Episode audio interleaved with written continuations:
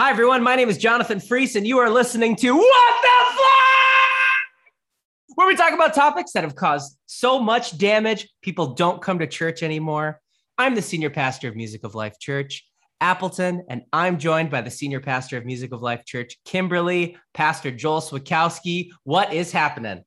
Hey, how you doing? A lot is happening. I'm very excited to be recording with you today. Thank you. I'm excited. Yeah, it's always fun. Always a good time. Well, let's pump it up because today's topic is evangelism. Ooh, very nice. Yes, sir. So will you give us some background to this topic? Why are we talking about evangelism, Pastor Joel? Well, this entire season has kind of started this theme of what comes after salvation, right? We talked about sanctification in the first episode. Episode 2 was witnessing. So that was the last episode we talked about. What does it mean to witness? How have people done it wrong? Why do people tend not to want to? And what's the right way to do it? Well, now evangelism. The reason we're talking about this right after witnessing is because the church tends to, what we say is lump. Like they combine these two concepts as if they're the same thing, meaning essentially to lump witnessing and evangelism would be like saying witnessing and evangelism are the same thing. So that's really the history of this, in the background of this topic is that people think they are the same thing. This is something we are trying to do. We're trying to get information to people who need it, information about God, about salvation, who need it. And witnessing and evangelism come into play there. So really what we could say though is witnessing, which we've learned is what? Is sharing my story, my salvation story, combined with an accurate representation of the salvation doctrine. That's really witnessing, right? I'm sharing my salvation story. Yep.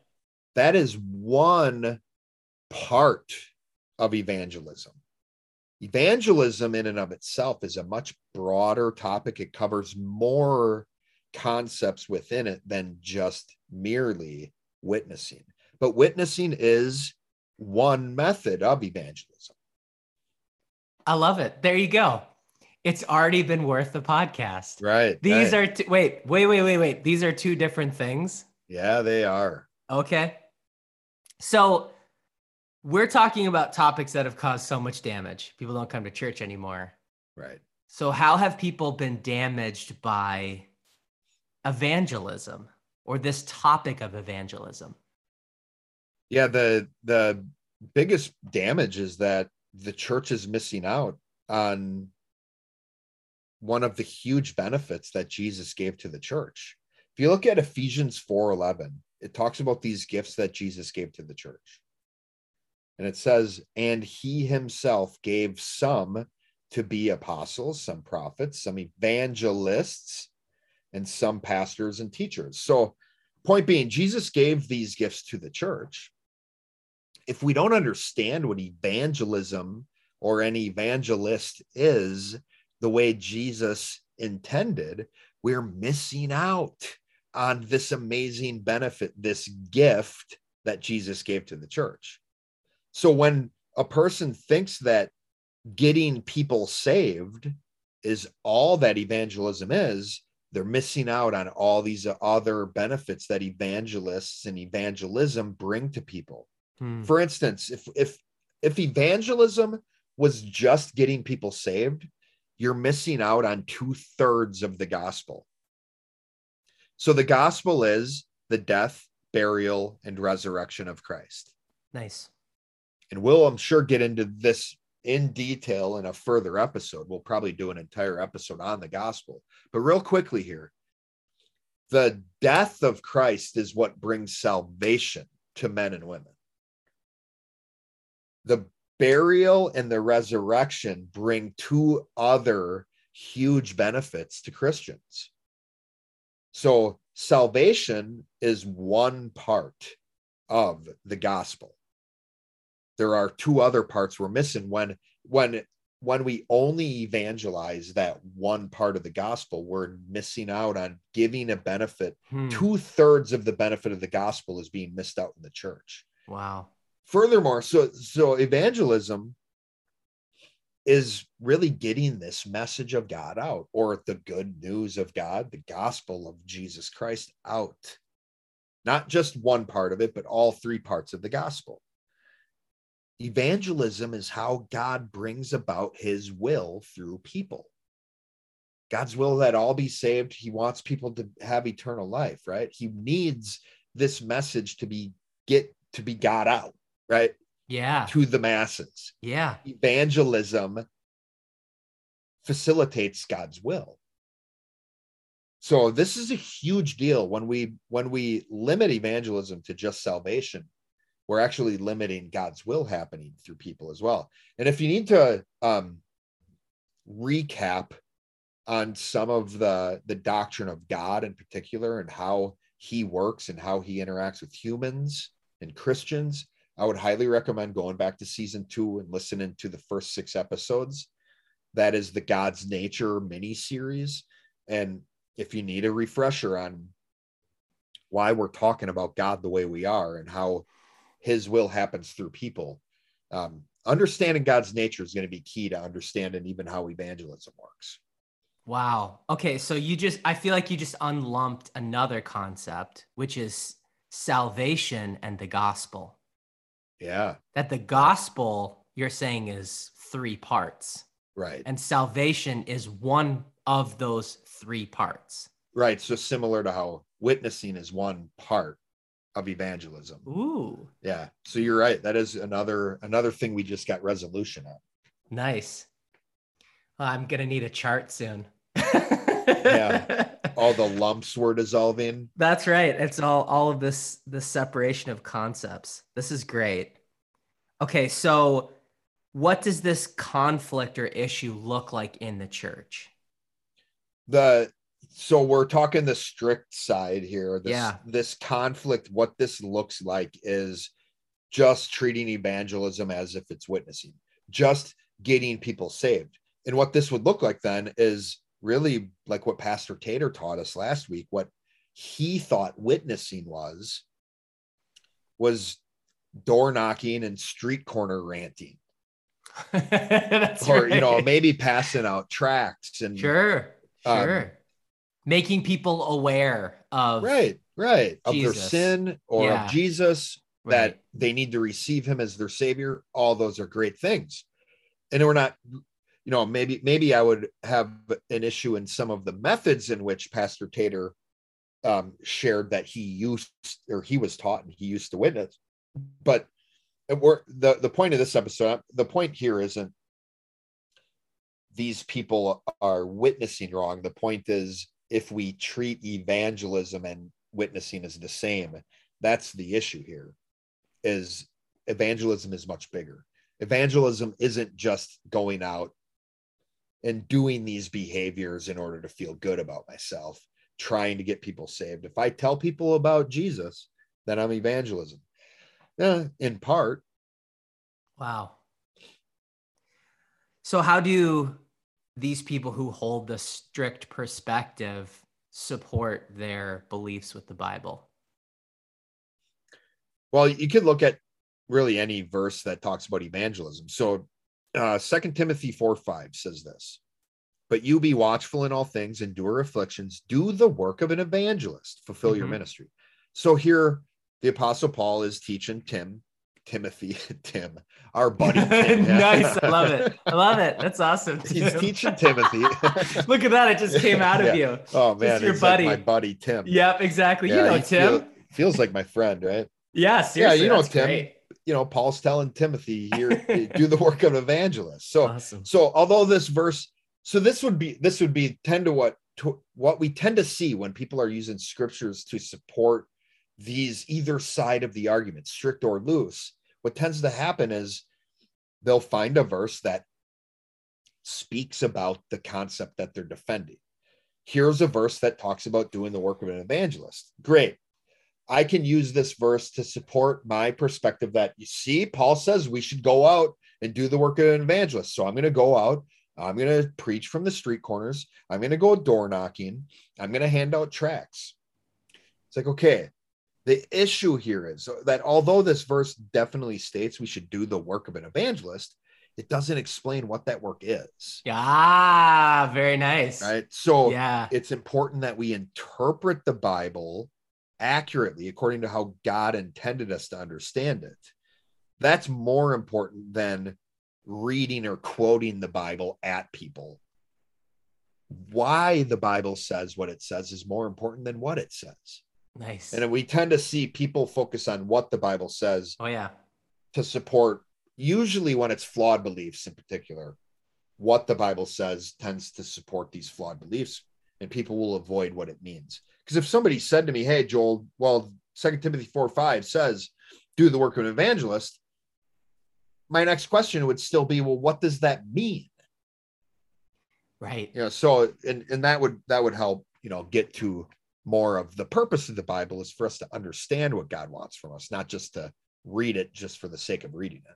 Yeah. A very wise man once told me, if you're going to hang your hat on a verse, right?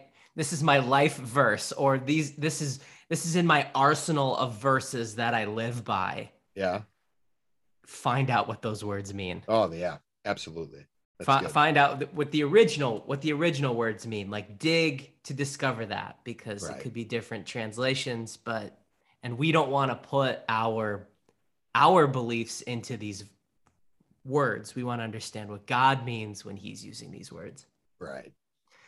Okay. So someone approaches you with this strict perspective, Pastor Joel, how would you handle an interaction with them? Right. So I kind of tipped my hand here already. Mm-hmm. So like, for instance, if somebody came at me with this verse and said, well, Joel, I'm just doing what the Bible says. 2 Timothy 4:5 says, do the work of an evangelist. I could ask them, well, what does that mean? Or in other words, you know, what we tend to do in this side of the argument of whatever the topic is ask the definition of the word they're using. What's your definition of evangelism? Another way I could go about it is even ask them, well, do you know the difference between evangelism and witnessing? Because here's the thing, witnessing is particularly, we're trying to get lost people saved, right? Mm-hmm. Well, yeah, going absolutely deeper into the Ephesians 4:11 verse that talks about these gifts that Jesus gave to who? To the church. Right. So this verse, Ephesians 4:11, that talks about one of the gifts that Jesus gave to the church is evangelists. Means this. He gave this gift of evangelism of these people who are evangelists to people who are already saved. The church is people who already believe in Jesus. Hmm. The church is filled with Christians, right? Followers of God, sons and daughters of the Father. Why would they need an evangelist if all evangelism was about getting people saved? Wouldn't that gift be, why would you give this gift to the church if it was meant for people who were outside the church? Interesting. Oh, that's great. So there's a benefit the church experiences from the gift of evangelism that we're missing out on. So I could ask this person, well, doesn't Ephesians 4 shows this gift was given to the church? How does the church benefit from a guy just telling them the Romans road?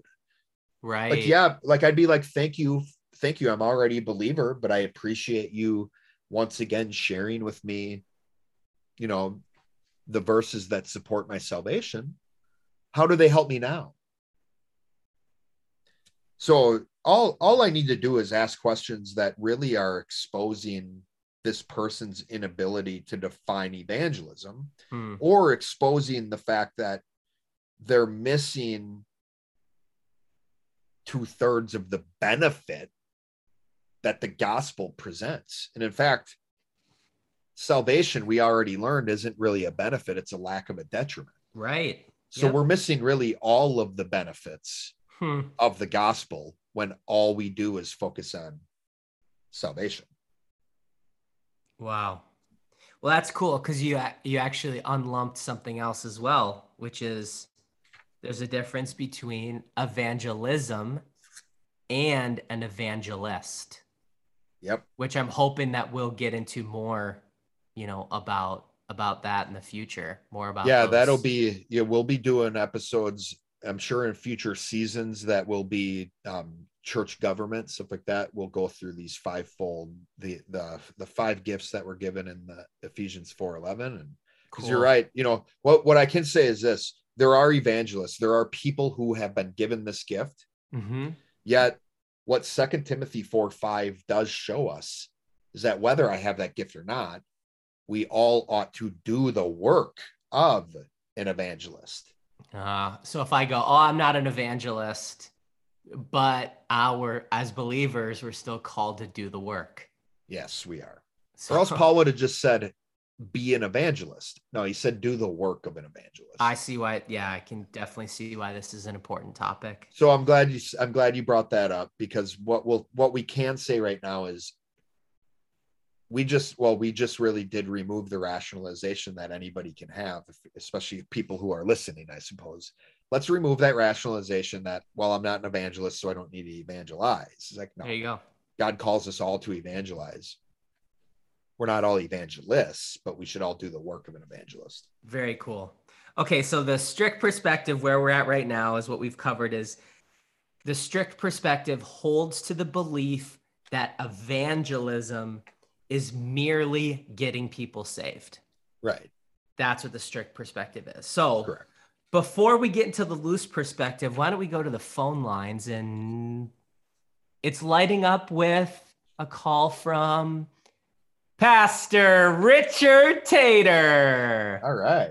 Man, we need a theme song. No kidding. That's great. Okay. Well, hey there, Pastor Tater. Go ahead. We hear you. You're on the line. Oh, yes. Hello, Pastor Joel, Pastor Jonathan. This is Pastor Richard Tater calling from McMillan, Alabama. How y'all doing? Nice to be here. All of that good stuff. God bless y'all. Hello, hello.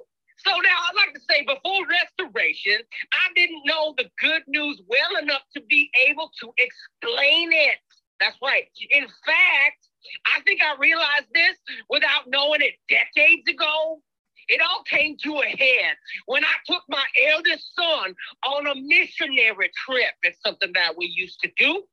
He didn't want to go because he didn't see the purpose. He would ask me, if God saves people before time, if he could directly save them against their will, why do I need to be involved?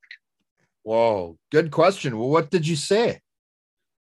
Honestly, Pastor Joel, I didn't know what to say. I asked my leadership, and they said, don't you want to watch God play? Oh, wow.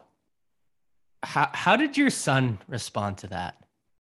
Well, he actually came with me on the mission trip, but he stopped talking to me after we got back. Something I thought would bring me and my son together actually drove us apart. I am so sorry that happened. Oh, so am I. So am I. Where were you guys 15 years ago? You don't need to answer that. I've taken enough of your time. Thanks for letting me share. I'll hang up and listen to y'all's response. This was my favorite podcast. God bless. All right. Wow. Thank you for that call, Pastor Tater. Thank you for sharing so deeply about your son and what happened on the missions trip. Pastor Joel, what did you think about that? Yeah. I mean, I think it's an example of church damage. The information he's given was, you know, what was supposed to bring him and his son together was doing the opposite.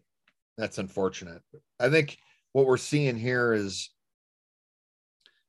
you know, a lot of the of evangelism is a little bit more complex, more complicated of a doctrine, because it includes so many of the previous doctrines that we've covered. And you know, that's one of the reasons you can see that we're continuing to build as we go on each season. And that's why this topic that a lot of times pastors and leaders want to talk about, evangelism or even witnessing, really quickly to their people. But there's a lot of things that ought to be covered first, so that when people are witnessing or evangelizing, they're doing so in the right manner. And, you know, that's why this topic doesn't come up till season 3 for us. Yeah. And it makes sense. You know, Pastor Tater, I agree. I think there's a lot of pastors in this boat, and, you know, Pastor Tater didn't know the gospel well enough to be able to explain it. Right. So, and explain it so that it made sense to other people. Yeah. You know, where I think we ought to be able to explain our beliefs to the point where someone else wants it. And if it doesn't make sense, I don't think that I would be very reluctant to do something that someone's asking me to do, especially take such a huge risk. Right. If it didn't make any sense. You know, the most important thing that you're supposed to do doesn't make sense, and I can't explain it to you. It's like, I get why people wouldn't want to do that. I think Pastor Tater feels that. Yeah. And it makes sense that there is this divide between Pastor Tater and his son. Yeah. And this is what we're talking about. This is, and it is what you mentioned, Pastor Joel. This is why we're doing this show. This is an example of church damage. Yeah, it is. The pastors and leaders oftentimes when people preaching about these things and preaching about them in the wrong way, or in a way that they can't understand, is actually hurting people. You know, and not being able to give answers to these big and important, I mean, big questions, yes. Important questions, yeah, even more so. The most important questions. Who is God? How do I get saved? How do I help other people have a relationship with him? Yeah. And those things we need to be able to answer for, and we need to be able to help other people have those answers for themselves. Oh, yeah. Awesome. Okay, so let's go to the other side of the argument, Pastor Joel. What is the loose perspective? The loose side on any argument tends to be the people who are trying to avoid the tension of the concept, right? Right.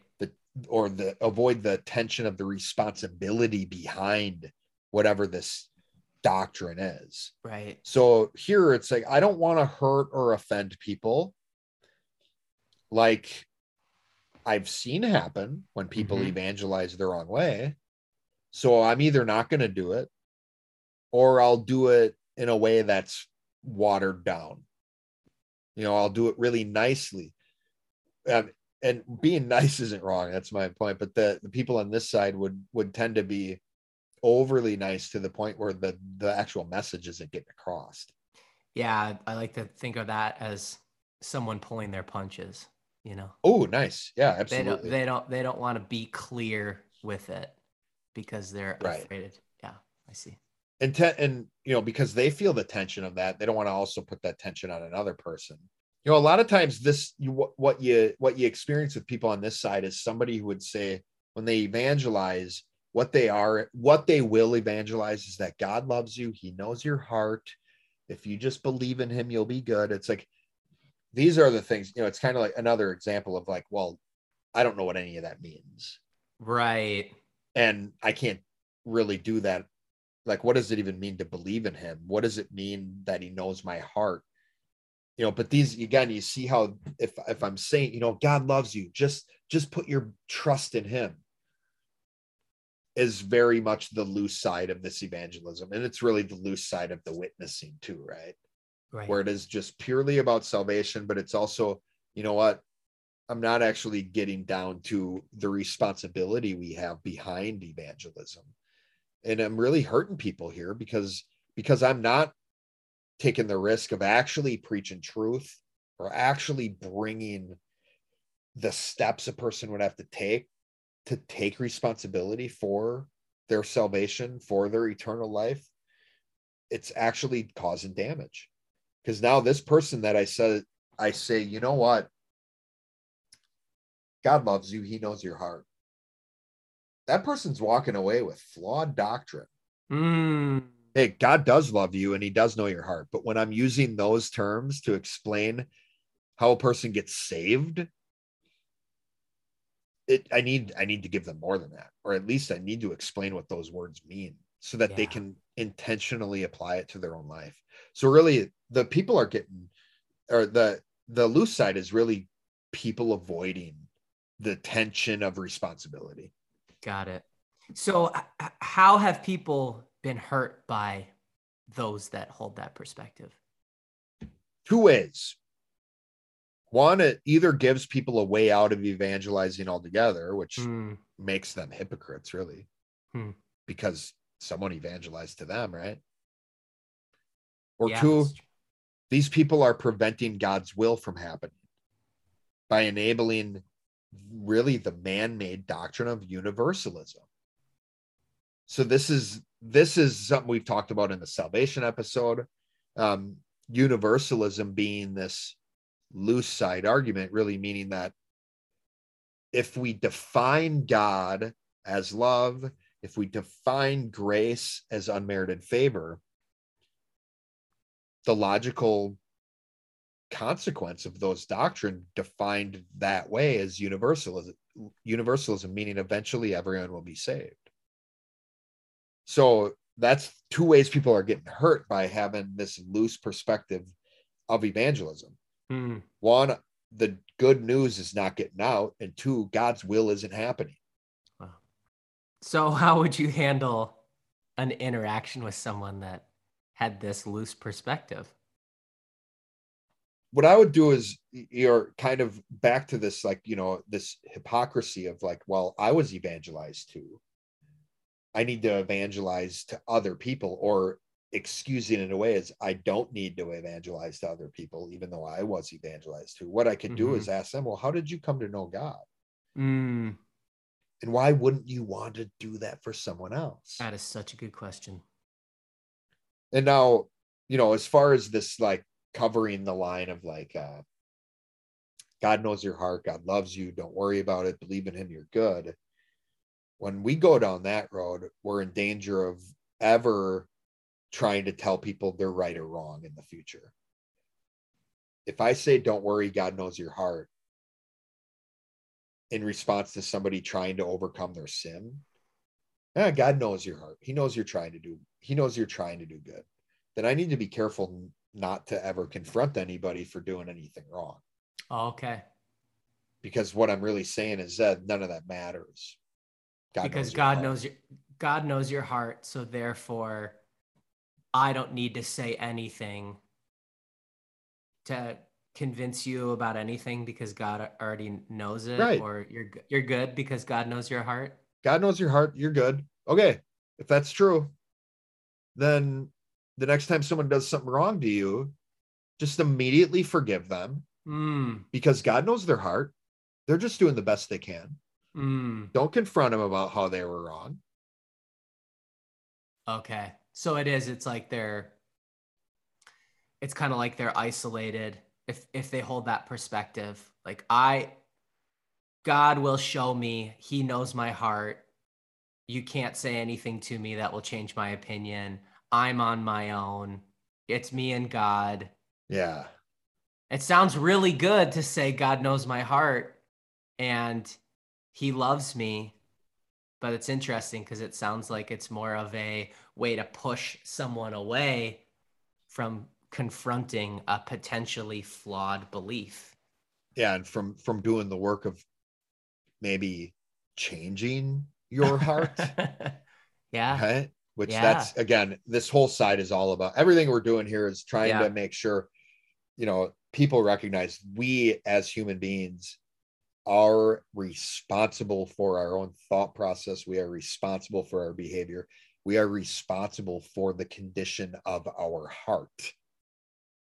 God does mighty works in all those areas, but we are responsible to invite him in and to do the work to invite him in and to be repaired. And the loose side is just trying to buck that responsibility because it feels tense. Right. Absolutely. Okay. So with the strict side, with the loose side, both of these perspectives, how do you see this affecting the church, Pastor Joel? What are your thoughts about this? I tend to see three categories, like normal, you know, like in all the episodes, I see three categories of people dealing with this damage. One, there's the group of people I feel sorry for.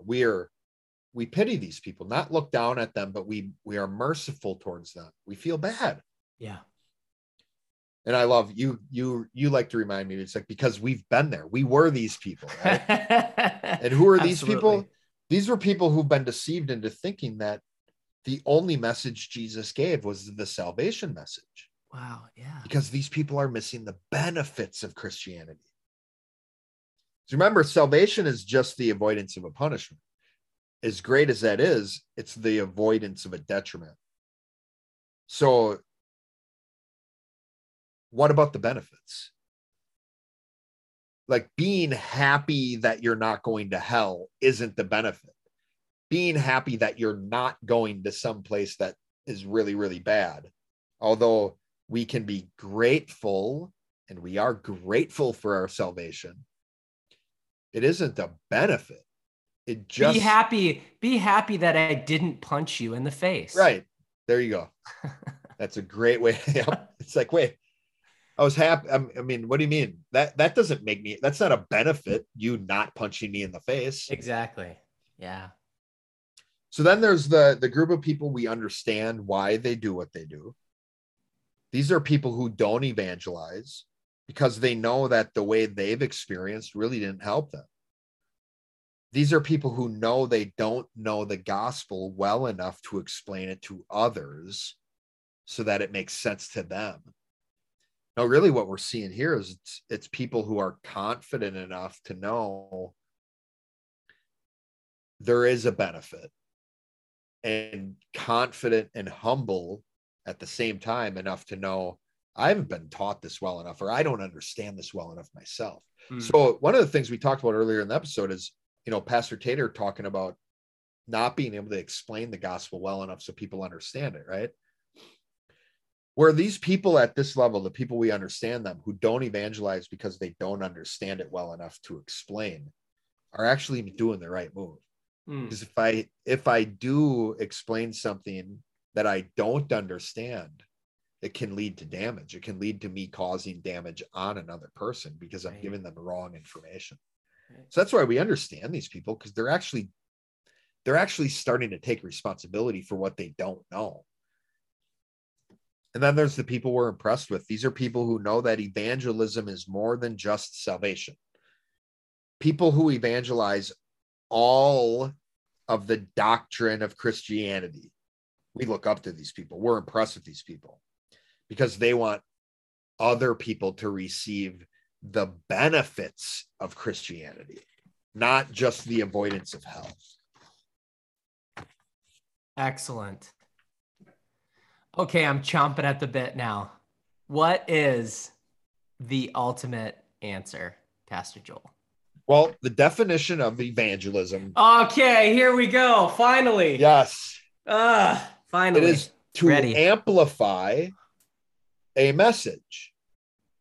Now, in the realm of Christianity, we are amplifying the message of God's kingdom.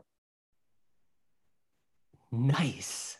To amplify the message of the gospel, the entire gospel, to amplify it, right? So let me just break this down a little bit further for you. Please. Evangelism is done so that God's will happens through people. Evangelism is meant to get everyone unified under God's will, which getting unified under God's will is the only way to get everyone unified. Mm-hmm. So nice. When we evangelize, we ought to amplify the whole gospel so that the people we're evangelizing to not only avoid hell, nice, but they get the benefits of Christianity. So the death, burial, and resurrection. Real quick for you, the burial represents our reward. We talk about in Matthew chapter 6, it talks about burying or hiding yourself when you're either fasting or praying and or giving to the poor. So we liken this to the burial is the principle of reward. So we start getting rewarded for the good works we do. It's not salvation. Salvation's already taken care of. Then there's reward. We start benefiting from loving others. Nice. The resurrection, which the Apostle Paul says, without it, our faith is made void, is the most important part of the gospel. The resurrection is what enables us to have eternal life. So that's something that, here's another concept people often lump. Salvation and eternal life are two different things.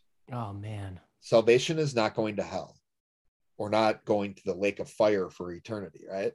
Mm-hmm. The resurrection is eternal life. That is living with Jesus, with the Father in heaven, or what would they say, in the New Jerusalem for eternity. Right. That is a benefit. So evangelism ought to include amplifying all of those things, not just salvation, but also how you can love others to gain reward and how you can start living that eternal destiny, that life that we have with Christ today. I don't have to wait until the marriage supper of the Lamb to start living that amazing life with Christ. Those are the messages we amplify to people. And evangelists can start helping people experience and understand these things now. We don't have to wait for heaven to have a heavenly existence. So evangelism would include sanctification and witnessing. What do I do after salvation? How do I help other people experience salvation?